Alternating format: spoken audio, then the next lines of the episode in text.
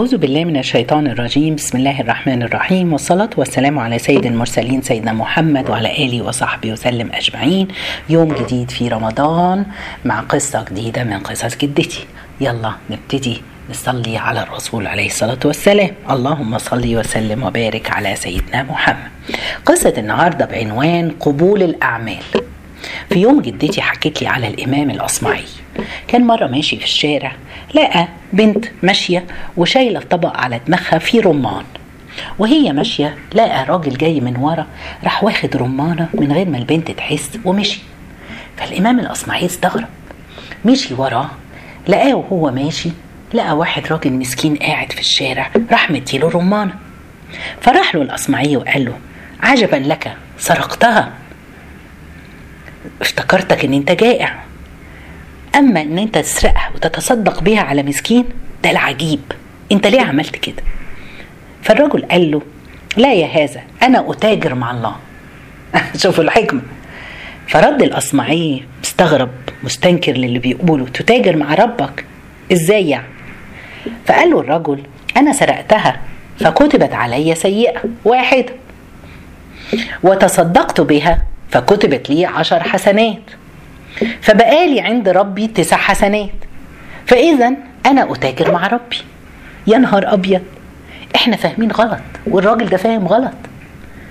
فقال له الإمام الأصمعي سرقتها فكتبت عليك سيئة وتصدقت بها فلم يقبلها الله منك لأن الله طيب لا يقبل إلا طيبا. فأنت كمان يغسل الثوب النجس بالبول. سبحان الله يا جماعة. قصة جميلة جدا. إحنا كتير بنفهم الحسنات والسيئات غلط. إن الحسنة بعشرة أمثالها والسيئة بواحدة. بس هي مش حساب واحد عشرة ناقص واحد كده زي ما إحنا عاملين. هو افتكر إن هو بيعمل خير. لا يا جماعة العمل الصالح ربنا اولا ما يقبلش أي سر أو أي حاجة غلط ولا حاجة حرام. دي أول حاجة. الحاجة التانية يا جماعة إحنا عاوزين آآ آآ الواحد ما يحللناش لنفسه حاجات هو ما يعرفهاش. لو ما تعرفش حاجة بتروح تسأل الشيوخ الناس اللي تعرف. الحاجة التالتة يا جماعة اللي أنا عاوزة أخدها النهاردة تعالوا نركز في الأعمال الصالحة. إن شاء الله إحنا ما فيش حد بيعمل كده. وإن شاء الله ما حدش بيسرق حاجة ولا بياخد حاجة حرام ولا حاجة بإذن الله. إحنا عاوزين نتكلم النهاردة على الأعمال الحسنة. الأعمال الصالحة بتاعتنا. كل واحد اللي إحنا متأكدين منه إن العمل الصالح بعشرة حسنات صح؟ ويضاعف إلى 700 ضعف. على حسب ربنا سبحانه وتعالى أنت نيتك إيه وإخلاصك إيه واحتياجك دي عند الله سبحانه وتعالى. طيب إحنا في شهر الخير وشهر رمضان والإقبال على ربنا دايما يا جماعة ده موسم لازم نستغله. عارفين كده لما يكون مثلا في موسم آه انت بتشتغلي في شركة والشركة دي بتوزع الأرباح خلاص؟ وفي بداية السنة وبتدي مثلا هدايا وبتاع فانت بتبقي مبسوطة قوي إن انت في الموسم دوت عشان تاخدي قد هدايا أكتر حاجة ممكن تاخديه إحنا بقى هنا دلوقتي في رمضان شهر الإقبال على الله الخير النفوس مقبلة على الله وعاوزين نعمل الحسنات. طيب هنكتر منها. على قد ما صدقات زكاة آه، كلمة طيبة بر والدين إفطار تفطير صائم آه، قيم ليل تهجد آه، تراويح كل الحاجات دي أعمال صالحة. طب بس السؤال بتاعنا النهاردة هل الأعمال بتاعتنا دي بتقبل؟ إن شاء الله ربنا يتقبلها. أولا بنيتنا إن شاء الله إن إحنا عاوزين نعمل عشان ربنا يرضى عنا ويقبل. طيب. طيب هل يعني في حاجة علامات تعلمنا إن العمل ده قبل ولا لأ؟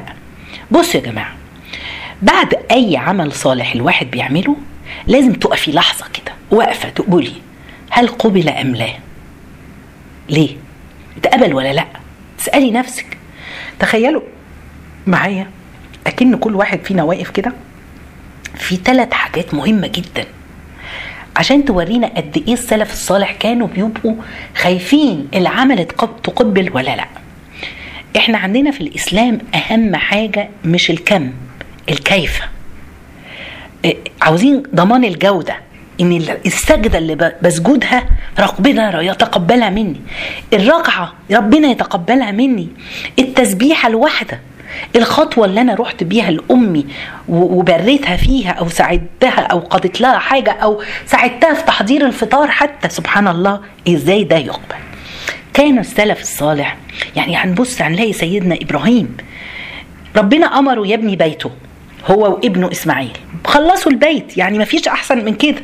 بس هو قال إيه؟ ربنا تقبل منا إنك أنت السميع العليم. خايف من عدم قبول العمل ده يبقى إحنا أولى إن إحنا نقف مع بعضنا ونشوف هل تقبل ولا لا تخيلوا آه، ستنا عائشة مرة بتقول إن الرسول عليه الصلاة والسلام يا رسول الله يقول الله عز وجل الذين يؤتون ما آتوا وقلوبهم وجله أنهم إلى ربهم راجعون. معنى الآية إن الناس بتعمل الحاجة وخايفين من ربهم إن هم إن هم يعني آه، آه، مش مش بيتقبل منهم الله فبيراجعوا نفسهم. فستنا عائشة بتقول أهوى الرجل يسرق ويقتل ويشرب الخمر. هو دول الناس دي اللي بتعمل الحاجات دي خايفين إن ربنا قال لا يا ابنة الصديق. بل الرجل يصلي ويصوم ويتصدق ويخاف ألا يقبل, يقبل الله منه. يؤتون ما آتوا وقلوبهم وجلة. الأنين. يبقى أنا ما بعمل العمل. هقف مع نفسي وأقول يا رب أنت تقبلته مني. يا رب أنا خايفة. أنا نفسي إنه تكون إن شاء الله. فده يخليك يعني تخلصي في العمل وثالث حاجة إن كان مثلا ابن عباس بيقول لو علمت علمت أن الله قبل مني خطوة واحدة ما أحببت البقاء في الدنيا. يعني مهم تتقبل بس انما ويقول إيه؟ إنما يتقبل الله من المتقين. دايما تقول يا رب أكون منهم. يبقى اللي أنا عاوز أجي أقوله إيه يا جماعة؟ مش مهم هنقوم الليل بكام ركعة. مش لازم 10 ولا 12 ركعة. المهم بس إن شاء الله ولو ركعتين بس بمزاج وخشوع.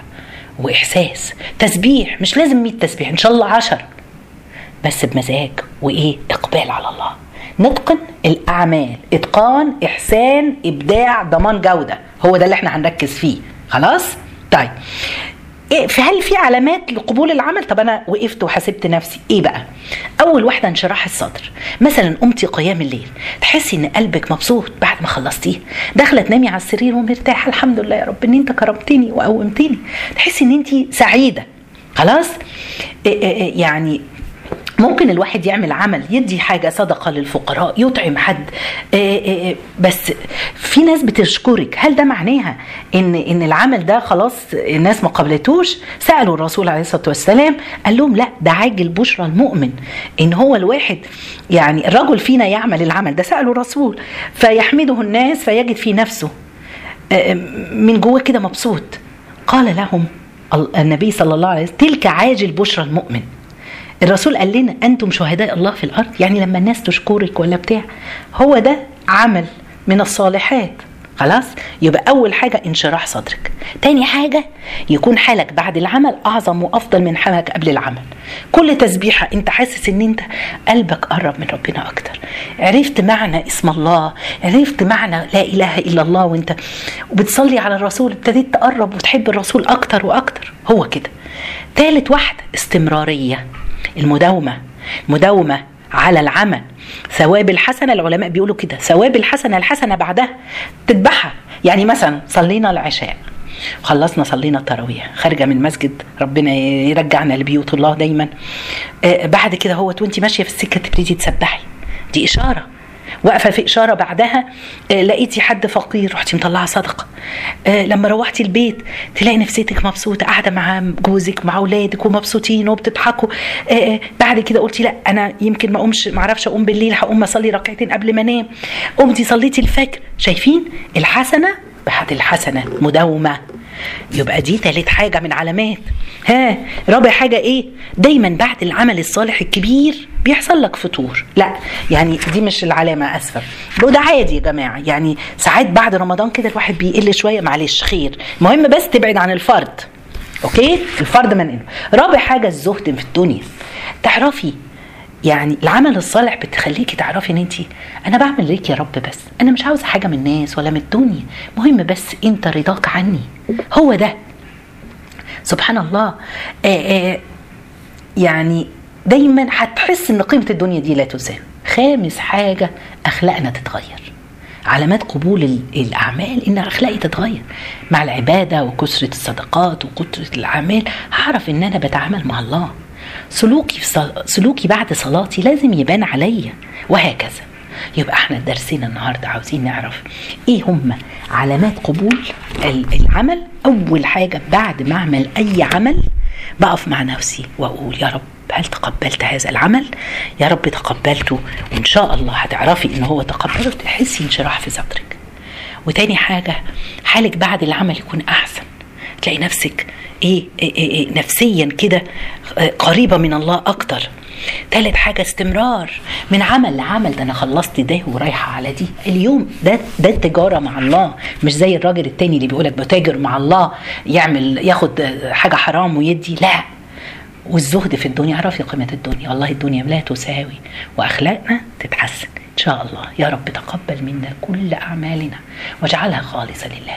اللهم زدنا من الأعمال الصالحة في هذا الشهر الكريم وتقبلها منا واجعلنا من عتقائك يا رب. جزاكم الله خير. سبحانك اللهم بحمدك. أشهد أن لا إله إلا أنت. أستغفرك وأتوب إليك.